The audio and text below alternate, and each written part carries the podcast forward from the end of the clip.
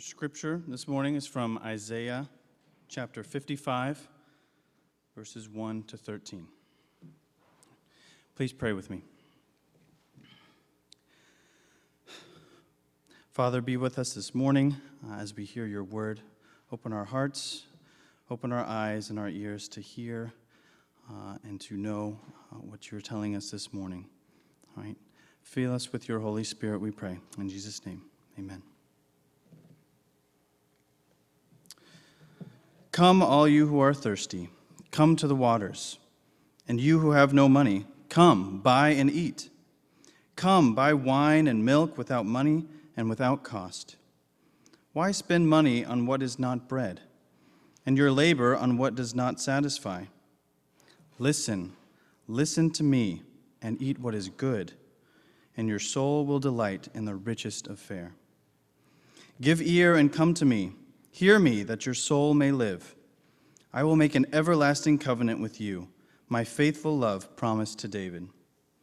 See, I have made him a witness to the peoples, a leader and a commander of the peoples. Surely you will summon nations you know not, and nations that do not know you will hasten to you, because of the Lord your God, the Holy One of Israel, for he has endowed you with splendor. Seek the Lord while he may be found. Call on him while he is near. Let the wicked forsake his way, and the evil man his thoughts. Let him turn to the Lord, and he will have mercy on him, and to our God, for he will freely pardon. For my thoughts are not your thoughts, neither are your ways my ways, declares the Lord. As the heavens are higher than the earth, so are my ways higher than your ways, and my thoughts than your thoughts. As the rain and the snow come down from heaven, and do not return to it without watering the earth and making it bud and flourish, so that it yields seed for the sower and bread for the eater, so is my word that goes out from my mouth. It will not return to me empty, but will accomplish what I desire and achieve the purpose for which I sent it. You will go out in joy and be led forth in peace. The mountains and hills will burst into song before you, and all the trees of the field will clap their hands. Instead of the thorn bush will grow the pine tree, and instead of briars, the myrtle will grow. This will be for the Lord's renown, for an everlasting sign which will not be destroyed. This is the word of the Lord. Thanks be to God indeed. Where were you on 9 11? I was living in New York a few weeks before 9 11. My fellowship group at my church, we went out on a Friday night. We went to Windows on the World. We sat up there looking out at the city and taking in what felt very permanent, very secure, very stable. And a few weeks later, that building was gone. New York was devastated. The city lost thousands of lives. I imagine that a few months ago in Ukraine, people would have birthday parties, they would celebrate marriages. Life would have been full of family gatherings, of arguing about silly things, of rejoicing and celebrating together. Today, buildings are being destroyed, cities are being wiped out. There are over 3 million refugees. Families are being ripped apart.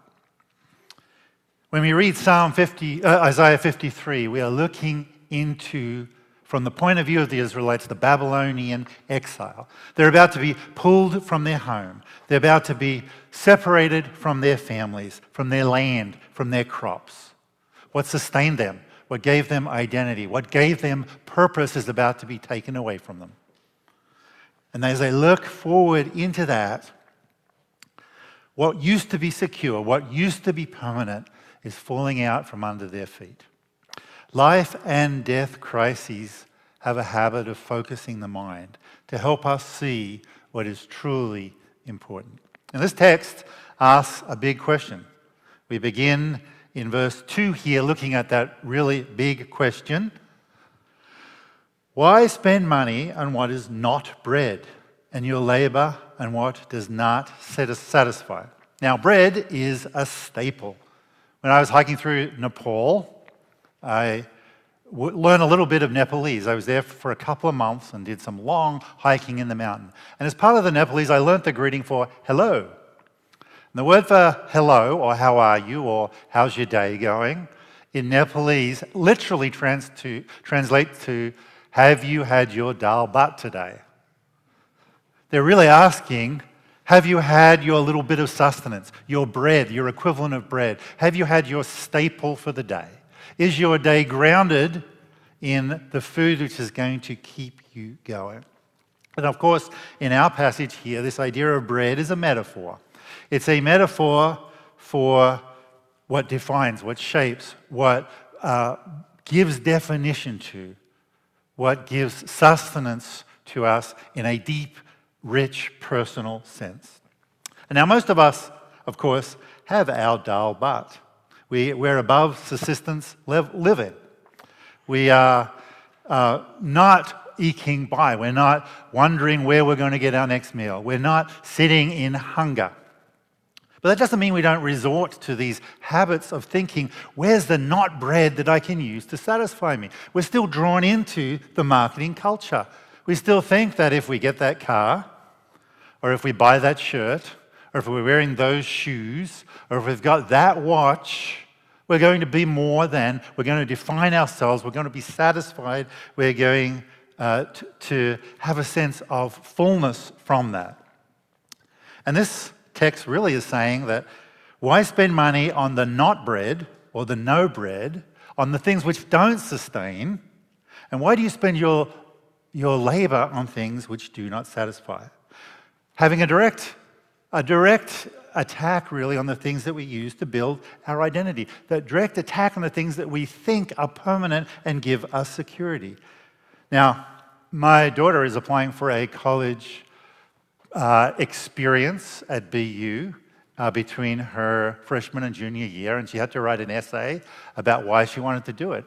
And when we read that essay, we were uh, we, we got a better understanding of what it's like really to be in middle school. She talked about the pressure of coming from a school with just 14 people and going into a large, crowded school where people defined you by your type of shoes or the haircut you wear. And what did it mean to conform? And all the peer pressure and all the difficulty of navigating those first years of school and looking for approval and trying to find your identity in what comes from the outside. And you might think, oh, that sounds very middle school esque.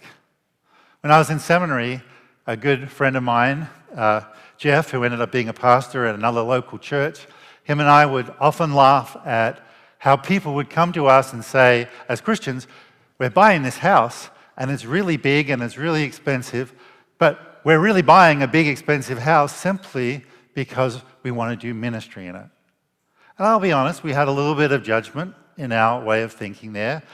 And then, of course, we all graduated, and him and I bought houses, which are about as big as we can afford. And we're no longer living on that same sort of mindset as him. And we're like, what is going on here? Why do we buy into the hype? And it's not just the big things like houses. About 10 years ago, I thought I need to get fit. I just need to go out and start running. So I said, I know what I need. To do this, I need a dog. We have had two dogs, and I still haven't started running yet. Then I thought, you know what I need to do this?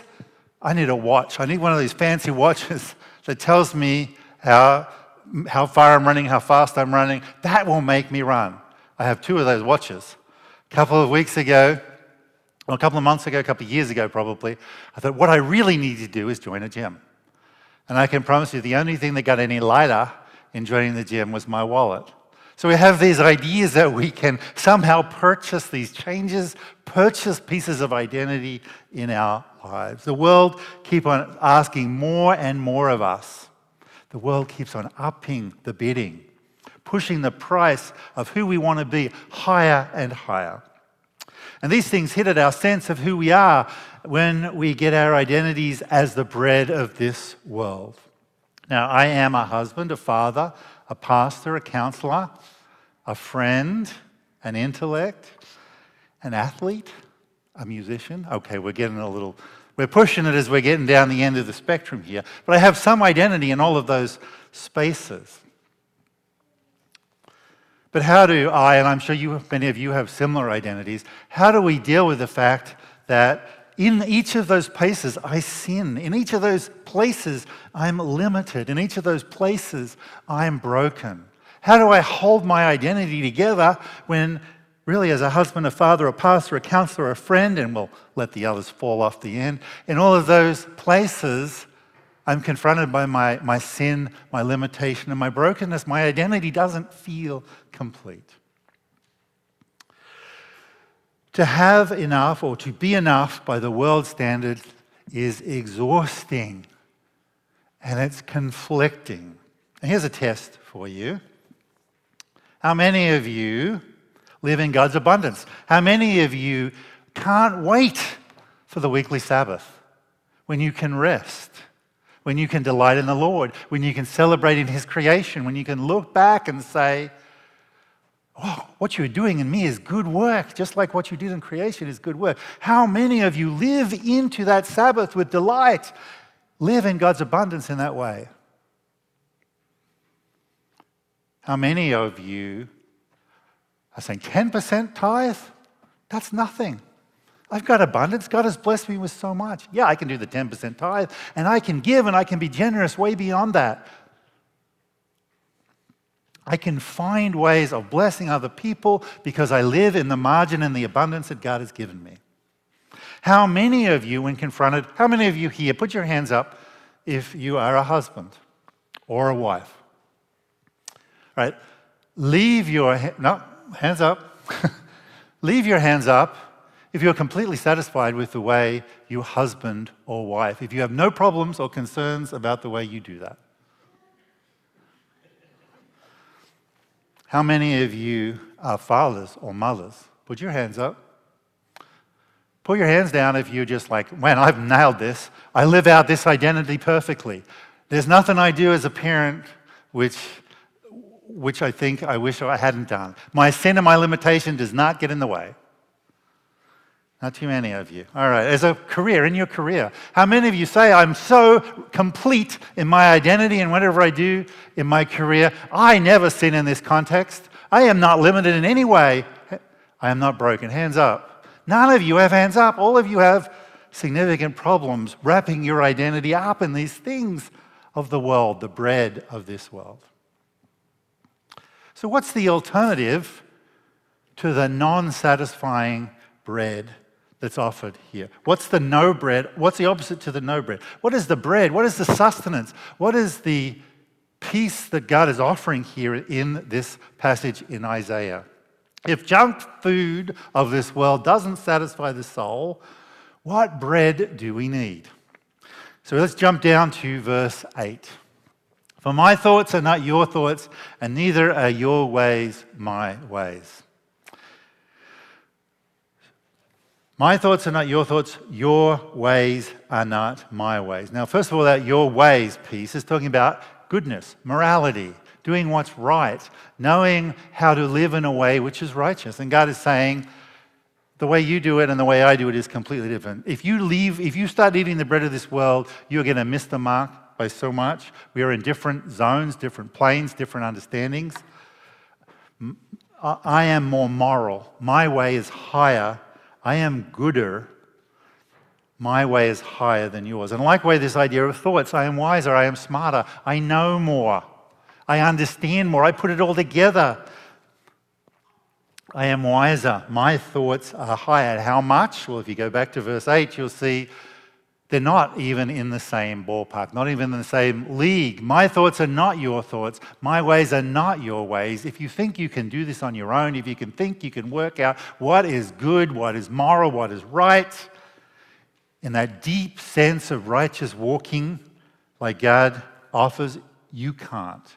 If you think you can know all the answers, if you can think, you can find the solutions, if you think you have a path before you that, that just makes sense and you can make it happen the way you want it to happen, you can't. You are not as wise as God. It's as a different league. It's as far apart as the heavens are from the earth, we see in verse 9. So that's one thing. God is more moral, more complete, more righteous. God is wiser, smarter, knows more. And those things are great. But he then riffs really in verses 10 to 11.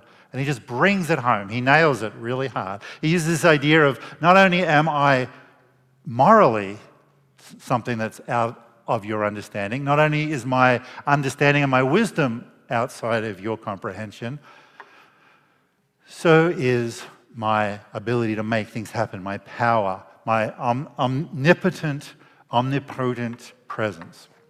He talks about the rain and the snow, and he says, When I say something, it happens. When I say it's going to be, it really happens. When I write the story, it plays out the way I write it.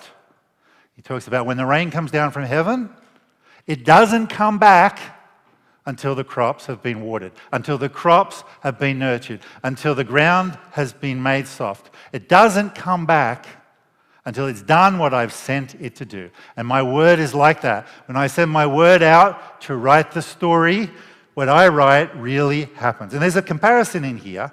He's saying, My word accomplishes what I want. I am powerful. I define. I write history. And I want you to answer the comparison. How do you do with that? How do you do writing your own stories? Do you have the power to satisfy completely? Do you have the power to narrate your own life completely? Do you have the power to define yourself, define the identity you want completely? You do not. And he's saying, Come and eat my bread. My bread my bread completes. My bread fulfills. My bread gives you an identity without limitations or brokenness. Now, what does this mean? What does it mean when he says, Eat my bread, live in my story, be defined by me? What is he talking about here? It sounds good, but what on earth is he talking about? How do we do this? Well, we see that by jumping back to verse 3. Give ear and come to me. Listen that you may live, and I will make an everlasting covenant with you. Now, the invitation here is to an everlasting covenant with God. Covenant is a big word, it sounds so legal. And there is legal aspects to it, but it's helpful to think of these in the two covenants that made the most sense in the Old Testament. And they both give us one aspect of this covenant that we're being invited into. One is the marriage covenant, which is one of intimacy, of closeness, of delighting in, of wanting to see, become, and to flourish. And the other is one of the king. Now, we have these horrible pictures in our heads of middle aged kings running around Europe uh, basically who are self indulgent, looking after their own interests, and taking advantage of their citizens. That was not the role of the king in the Old Testament. Kings in the Old Testament had a responsibility to see their people flourish. Their job was not to be self indulgent, their job was to be people oriented, to make flourish. And we see in verse 5 the implications of coming into this covenant, this intimate covenant and this covenant with this powerful ruler who gives us rules and gives us parameters which help us flourish, this, this bridegroom and this king picture of God, as we're invited into that covenant, we see verse 5 is particularly powerful if you're an Israelite just about to go into exile in Babylon. Surely you will summon the nations you do not. After you've entered into this covenant, God says, Surely you will summon nations you know not, and nations you do not know will come running to you. Because of the Lord your God, the Holy One of Israel, for he has endowed you with splendor. And what we're seeing here is the overturning of what happened in Babylon. What's about to happen to them, God is saying, No, you will be raised up. You will be in, I will endow you with splendor. So there's this picture of coming into this covenant uh, with this imminent threat of Babylon, which is going to happen, and we know it did happen. But God is saying, no, if you walk in my abundance, you will experience something even more profound, more big, more complete than what's going on with Babylon. There's an undoing, a correction, a reversal of the Babylonian suffer- suffering. And I will bless you. I, I will endow you with splendor. And that sounds pretty profound in itself, right? There's a satisfying, there's an identity, there's a move through suffering there. But if you drop down to uh, verses 12 through 13, and you see just how profound it is to be in the covenant, and it was part of our worship service earlier today. You will go out in joy and be led forth in peace. The mountains and the hills will burst into song before you, and all the trees of the field will clap their hands. Instead of thorn bush will grow juniper. There will be fruit berries to eat. Instead of briars, the myrtle will be grow. There'll be things which you can use for healing and for, for salve. This will be the Lord's renown. Wait a minute. This will be the Lord's renown and it will endure forever. So not only is he saying he'll endow us with splendor, he's also saying that in the reversal, the undoing of all this suffering, the correction of all of the, the, the pain that's happened, he's putting his reputation on the line. God is hitching his reputation to your glorification. That's a pretty big deal. He's putting his reputation on the line. Can you imagine that? Can you imagine if you were going to fail school and someone says, I guarantee you, I put my reputation on the line that you won't fail school. I will do whatever it takes to make sure you don't fail school. Not only do they say that, but they can deliver on that. Or you won't get fired from this job. I guarantee you, I will make sure that the outcome is that you won't get fired from this job. No one can do that. Who can say that I can protect every friendship you have? No one can do that. Who can say that I can make sure your marriage doesn't fail? No one can do that. No one would put their reputation on the line. I would never do that for you. I couldn't do that for you. I do not have the goodness, I do not have the wisdom, and I do not have the power to do that. God is saying, I do. I am willing to put my reputation on the line for your glorification. Now, it's not in terms of just the things that we, it's certainly not about the bread of this world. We've talked about eating this bread. How do you get into the, the, this idea that this bread, this sustenance from God, is something bigger? That this covenant somehow gives us more. But how do you get into this covenant? How much does it cost us? Now, we've seen that the world haggles. We saw that in verses 1 to 2, where he's saying, Come, or you are thirsty, come to the waters. You who have no money, come, buy and eat. Come buy wine and milk without money, without cost. So somehow you can buy these things without money or cost. What is he talking about here? Well, chapter 55 of Isaiah is really the response to chapters 53 and 54 of Isaiah, which talks about the suffering servant. And what is the key piece of the suffering servant? He will be pierced for our transgressions. Yes, there is a huge cost. A huge cost is paid for us to enter in this covenant. It is not small, it is not cheap, it is not insignificant. It's the price of Christ suffering on the cross. There is a substitution that goes here. It's bought with the self sacrifice of the servant.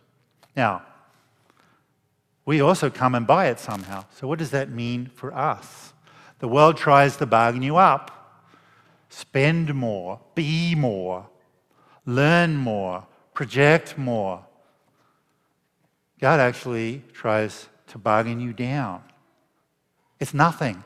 Stop trying to bring things to get things for me. But in the nothing, in the nothing that you have to bring to enter into this covenant, by definition, you have to bring everything. Now, does that make any sense? We read through a few of those verses. Do you know what word appears most in this? Come, come, come, come, come. Followed by listen, listen, give ear, listen. Followed by eat what is good, delight in the richness of the fare, Live. Come, listen, live. What do we have to do to buy or to live in the covenant? The cost to be in the covenant is actually the cost of being in the covenant. Doesn't make much sense, really. But the cost is that we have to say, I want my identity to be found as a child of God. I want to find and live in this abundance. I don't want to eat the bread of the world. The irony of this picture is that the beauty and the richness and the abundance of the covenant, all we have to do to, is to choose to eat it, choose to live in it, which seems so hard for us. We know we are accepted. We know that we have a new primary identity in God. Certainly, we know that in our heads, but we have to constantly remind ourselves of that, don't we? We are children of God. We are children of God. Our identity is shaped by being children of God. We're invited to live into that freedom, to eat that freedom, to eat that abundance. Isaiah's words here are satisfaction and splendor. Choose to live in that covenant. Choose to live in that abundance. Listen. Come, listen, eat. We, we're offered the opportunity to live with time and with financial margin because he writes the story, not us. When we move away from the pieces which get in the way of that, we suddenly find ourselves in a different place, living in that space of abundance. Now, child of God is our primary identity, and it defines what it means to be a husband, what it means to be a father, what it means to be a pastor and a counselor, a friend, an intellectual, an athlete, a musician. And you see, the beautiful thing about the title Child of God is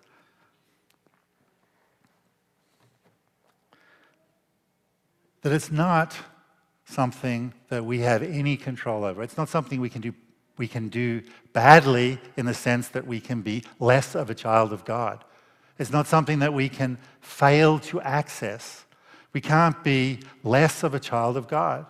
Now, of course, in our own minds, we keep on pushing ourselves to that place, but the reality is, it was a suffering servant on the cross that earned our place to call ourselves child of God. It was nothing we did. And so we stand there unable to push off that label despite our shame or despite our pride, despite the terrible places we're in. It's unshakable. And see, when I'm a child of God and you tell me I'm a crappy father or a bad pastor or I'm not a good husband, it doesn't destroy me because my primary identity is not destroyed by my brokenness or destroyed by my sin or destroyed by my limitations. You see, my primary identity is child of God. And yes, there are times when I am not the husband or the father or the pastor or the counselor, and your feedback is helpful, and I can live that out. I can acknowledge my brokenness because you are not threatening the core of who I am, which is child of God. I can live in that abundance. Now, we can mess up terribly, and He will work it out. He will bring us into splendor. Now, that is comforting. Now, it doesn't mean that the, the, brokenness and the sin of this world are not awful and painful. And it doesn't mean that what we do doesn't have an impact. But there is a promise here that the hills will cry out, that the, there'll be juniper bushes to eat, that there'll be myrtle for balm. There's a promise here that even the brokenness that we bring into the world, which is horrible and distasteful, as husbands, as parents, as pastors, as counselors, whatever it is, that He will make that right my identity in Christ and my trust in His goodness and His wisdom and His power means that I can mess up terribly and He will work it out. I have a good friend who used to be a youth pastor at a church. And whilst he was youth pastor at that church, he got involved in some inappropriate online sexual behavior with youth. And the police eventually came and raided the church office to take his computers and his phones and his things. And of course, it was an incredible scandal for that congregation and for that church. And he went to prison, and he's now out of prison. And he told me, which I, am really touched by, the words of his pastor the senior pastor, when the police came to take him away, senior pastor said, Okay, this is not good. But don't forget that you're a child of God and nothing can take that away. So he lost. He went to, to school. He studied for three years, a divinity degree, in order to be a pastor. He lost that. Ended up losing his relationship with his spouse because of what happened. He lost a lot of things, but he is still a child of God. He has not lost his identity as child of Christ. Now, what about you? For those of you who managed to hold it together pretty well on the outside, are you too proud to fully invest in being a child of God? Are you willing to find your identity just in that and let that influence everything else? Or those of you who are on the backside of that and, and the shame creeps in and you, you see how things are not holding together and, and you aren't living the way you think you should live, are you able to realize that you can't do anything about that? You are a child of God. Are you willing to trust in the goodness and the wisdom and the power? Are you willing to trust in the work of the suffering servant? Hands up now. Hands up again if you're a child of God. Hands up if you're a child of God. Now, I know you, uh, hands up. Don't be afraid. Now, I know you'll want to pull it down when I say this because the temptation is to think, I'm not good enough. I'm not complete enough. I'm not full enough. But how many of you, how many of you are willing to say that the work of Christ on the cross is not enough to hold you in the place of being a child of God? Keep your hand up if you don't believe that. If you believe that, sorry, that was badly worded. Hands up if you're a child of God. Take your hands down if you don't think the work of Christ on the cross is enough to hold you there. Then live it out. Live into his abundance. I'm going to close from Psalm 91, what it means to be in the covenant. Now, think of this if you were on the top of the World Trade Center after the planes had hit beneath. Think of this if you're in Ukraine. Think of this as you struggle with identity. Whoever dwells in the shelter of the Most High will rest in the shadow of the Almighty. I will say to the Lord, He is my refuge and my fortress. My God is in whom I trust. Surely He will save you from the foulest snare and from the deadly pestilence. He will cover you with His feathers, and under His wing you will find refuge. His faithfulness will be your shield and rampart. You will not fear the terror of night, nor the arrows that flies by day, nor the pestilence that stalks in the darkness, nor the plagues that destroy at midday. I encourage you guys to memorize and learn Psalm 91. Let's pray. Lord God and Heavenly Father, help us to realize that the work of your suffering servant is enough, it's all, and that we cannot lose the identity, child of God, and that frees us to live into your abundance, your abundances. Father, parent, as husband, whatever our careers are, as friends, whatever we do, help us to live into that abundance. Find that freedom from the oppression of the not bread of this world. We ask this in Jesus' name. Amen.